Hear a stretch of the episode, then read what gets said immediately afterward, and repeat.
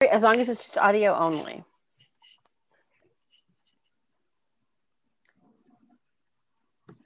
That's good.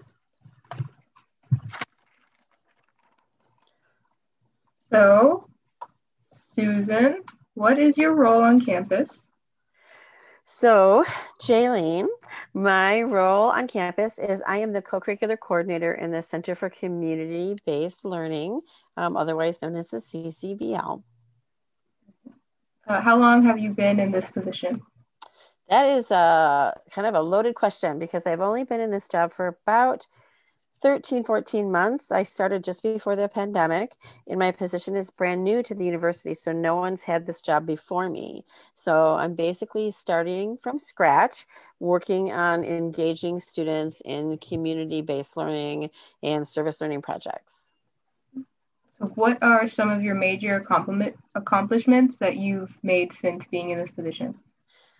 So um, since joining UNF, um, you know, I've been really uh, limited in what I can do because of the pandemic and moving to a remote environment. Um, but some of the things that I think are going pretty well is we have determined some ways of connecting with students remotely um, by uh, using a first gen blog. So we have students who are first gen and faculty and staff write in and we post those online. And then we also have a podcast, which is what you're listening to right now of people around UNF and the Jacksonville community. Um, what's great about those two programs is they are student focused and student run. So students make the decisions. They're the ones who choose who to interview. Um, they chose the graphics for the website, all those kinds of things. Um, I'm also pretty proud of the fact that we are now working with some of the organizations that didn't have such a strong relationship before, like the Campus Vote Project, CEEP, um, who you are representing, and PIRG. And um, we have united those interns into one office and have them working collaboratively on projects. And that's a new initiative for UNF as well. Wow, that's that's a lot. That you've made a lot of accomplishments. huh. Well, I there's a long way to go. Let's just put it that way. um, so, how has COVID affected your position personally? Well, one of the yeah, you know, one of the biggest challenges is um, I'm a I came from a position where I was really involved on campus, working with students, um, and uh, from a different university. And I was really looking forward to getting to know the campus community and the students at UNF. And I had some really big plans that were unfortunately um, sidetracked because of the remote environment. And so not only were those the plans for programming, um, you know, diverted, but also my opportunity to build those relationships with students. I'm the kind of person who walks around on campus and talks to everybody and um, tries to make personal com- contact with students and get to know them one on one and i just don't have that opportunity because of the remote environment. Um, it's not like students are going to randomly call me on zoom and i can't randomly call them on zoom. And so it is much more difficult. You can just bump into somebody and make a relationship with them.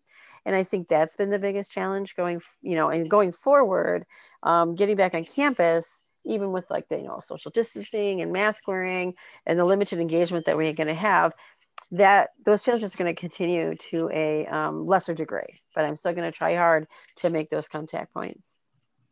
Okay, that's that's a valid.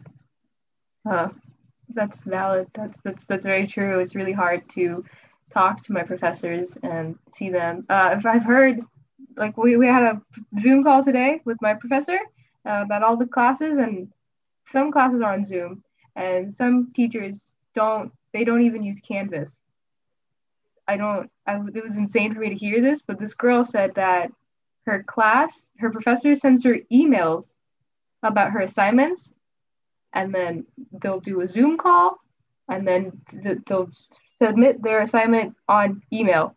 They won't use Canvas, so she has no idea what her grade is.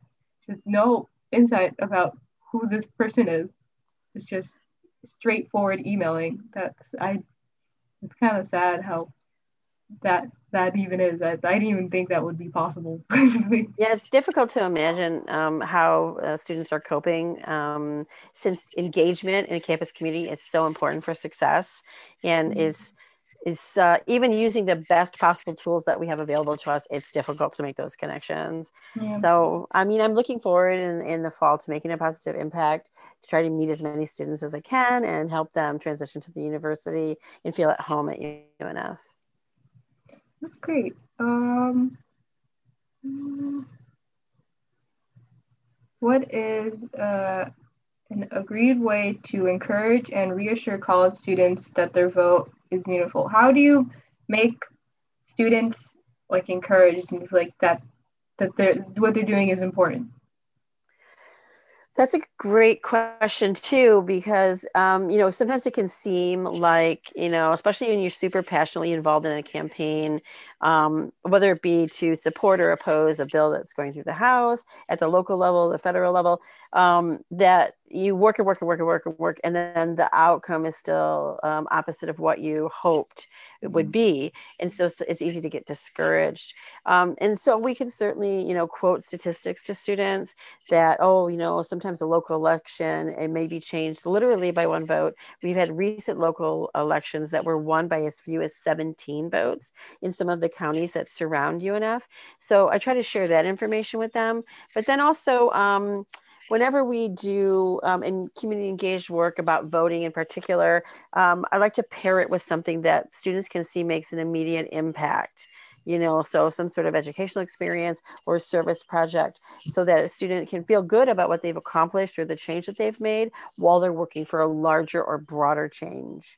So it's um, combines kind of the practical with the theoretical. They can see mm-hmm. something happening right now and then they're working toward a bigger problem, if that makes okay. sense. Yeah, that's that's a good way to encourage people. That's not really how I work, but that's that would make sense to make me be more influenced and momentum to do things. Um, well, it's a little psychology, you know. It's a little um, it, it's just like a like when you, you ever take a test and you answer the questions you know first, and then go back and look at the ones that you don't know.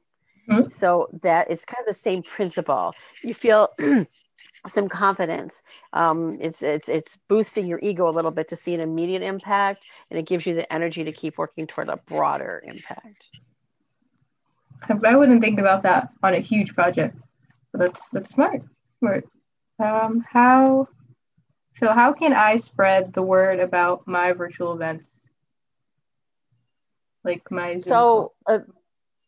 Yeah that's a um that's a really important thing to do is to try to get some grassroots things going on, you know, like behind the scenes to support your own events. Um, I've what I found to be very helpful is to use social media. Um, I'm not any social media expert, and so I have certainly um, relied upon my student and workers in the CCBL and other students that I know to um, support me and give me ideas um, and even create the graphics. But um, I've been surprised at the level of engagement I found using Instagram in particular. Um, mm-hmm. it seems that older people tend to want to connect with Facebook, but young people prefer that Instagram and Snapchat. So um, Instagram has a lot of great tools um, to promote events and to even host events. And I've gone to some student hosted events on Instagram and I've actually hosted one myself. And the impact, the turnout was much greater than if I just did a straight Zoom call or some kind of Facebook event. So, okay. um, one thing that I like to do is capitalize on students I know and incentivize their attendance. Like, you know, please come to this and here's the benefit, and then share with your friends. And if I encourage them to share while the event is going on, sometimes you get some drop in traffic, you mm-hmm. know, and maybe people miss the first few minutes, but that's okay because then they become engaged throughout the rest of your presentation. So that's the way, that's really the method I've been using. Certainly, I do reach out to professors and other staff members on campus, advisors in particular, um, but student word of mouth to me is the most powerful way. Yeah, okay. that's, that's good. Um, how do I keep the students engaged when I'm giving them my information? I found that really hard. They just, they'll, like, I was doing my PowerPoint and then they just start talking about something else. I'm like, no, we were talking about this. Yeah. Well, I'm going to give you um, an answer for that question based upon my experience of being a classroom um, professor. I taught English for a long time, like 30 years. And so one of the best ways to keep your students engaged, particularly in the remote environment, but hopefully we won't have to do that so much anymore, but even going forward um, in a live environment is to perhaps present um, information in smaller chunks and then um, intersperse it with some kind of activity. So, like, you know, it's, it's, very difficult for students to listen to something for an hour or even half hour um, without losing attention. So, what I do is give them a piece of information maybe present a few ideas and then get their feedback on that or get them to engage in a reflection on that or to do a padlet or post something in the chat so mm-hmm. that they're constantly thinking about the information mm-hmm. then give them a little more information and then ask them to make a connection between what you've already presented and the new information and, and then maybe reflect on that or put them in uh, with a partner and do uh, you know real quick speed dating kind of thing um, but just presenting often doesn't work. Students zone mm-hmm. out, they've been on Zoom all day, they're not interested. You have to like keep them engaged by um, keeping their activity level high. Yeah. Okay. So that's my best advice. Yeah, that's great. Know, that's is to great. plan chunks with activities in the middle. Okay. Um, what do you do in your events to keep students engaged? So like like your like when you're doing your own event, whatever it is. It doesn't have to be what you're like doing. Just like I don't know, hosting a party. What do you do? Oh, what did you to do? Like, what? I'm sorry. Like like if you're hosting a party, if you have guests over, like how do you keep people engaged to want to come back? Um, well, for one thing, I change just as I said about my class, is I, I try to change the activity and keep things moving. You know, if there's too much sitting around, then people are bored, right? So um, if you're like a, I mean, I want to talk about like hosting, entertaining at home. You, you know, you, there's all kinds of tricks you can do. You put food in one place and drinks in a different place, and music in a third place, so people are moving around in between those places. Um, so, in a live event, you kind of want to do that same sort of thing: set up stations, keep people moving from thing to thing, so that they're constantly entertained.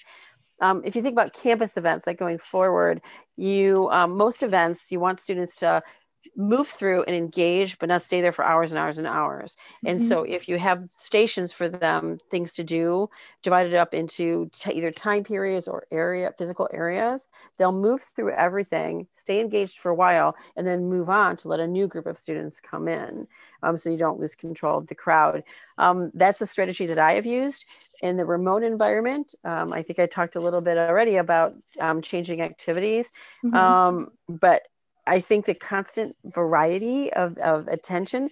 So, um, you know, sometimes I might talk for a minute, do an activity, then maybe I'll show a video, do another activity, then maybe we'll talk some more as a group or do reflection. So it's always changing, but keeping focused on the same topic. Mm-hmm. Yeah. Um, last question What are the primary topics do you think I should cover in my event? Well, you know, as a CEEP person, and for those who are listening and don't know what that is, this Campus uh, Election Engagement Project, um, I think it's it's not just important to get students to get out and vote, but it's also important, I think, to get students to visualize the possibilities of being in office themselves running for office, taking an active role in legislation or lobbying. And um, certainly with CEEP and the UNF in general, we cannot provide um, partisan direction, right? We have to just provide the nonpartisan support for those activities. Um, but one, th- I think it's would be it, it's I think beneficial for students to recognize the role they play in their civic life. Um, and it, voting is, is is active, but it's pretty passive. You know, you just vote and then that's that, right? Um, when students can really be in so many positions that actually drive policy, and it, that can be from anything like letter writing to actually running for office themselves. And um, I, I think that as a person who's engaged in um, a campus vote project like this one, it's more than just saying talking about voting. It's also talking about the big and broader picture of engagement.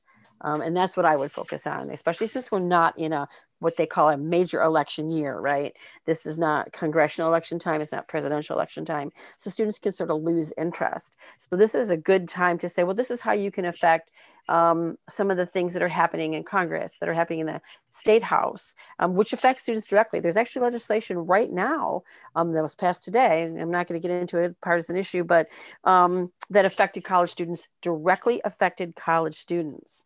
And those are the kinds of things that they can get involved with um, in a non election year. Oh, okay. those are all my questions. Great. Well, thank you. It's nice to um, talk to you, and uh, feel free to contact me anytime. And I'm at um, the Center for Career Center, Center for Community Based Learning, and my email is s.trudeau t r u d e a u at unf.edu.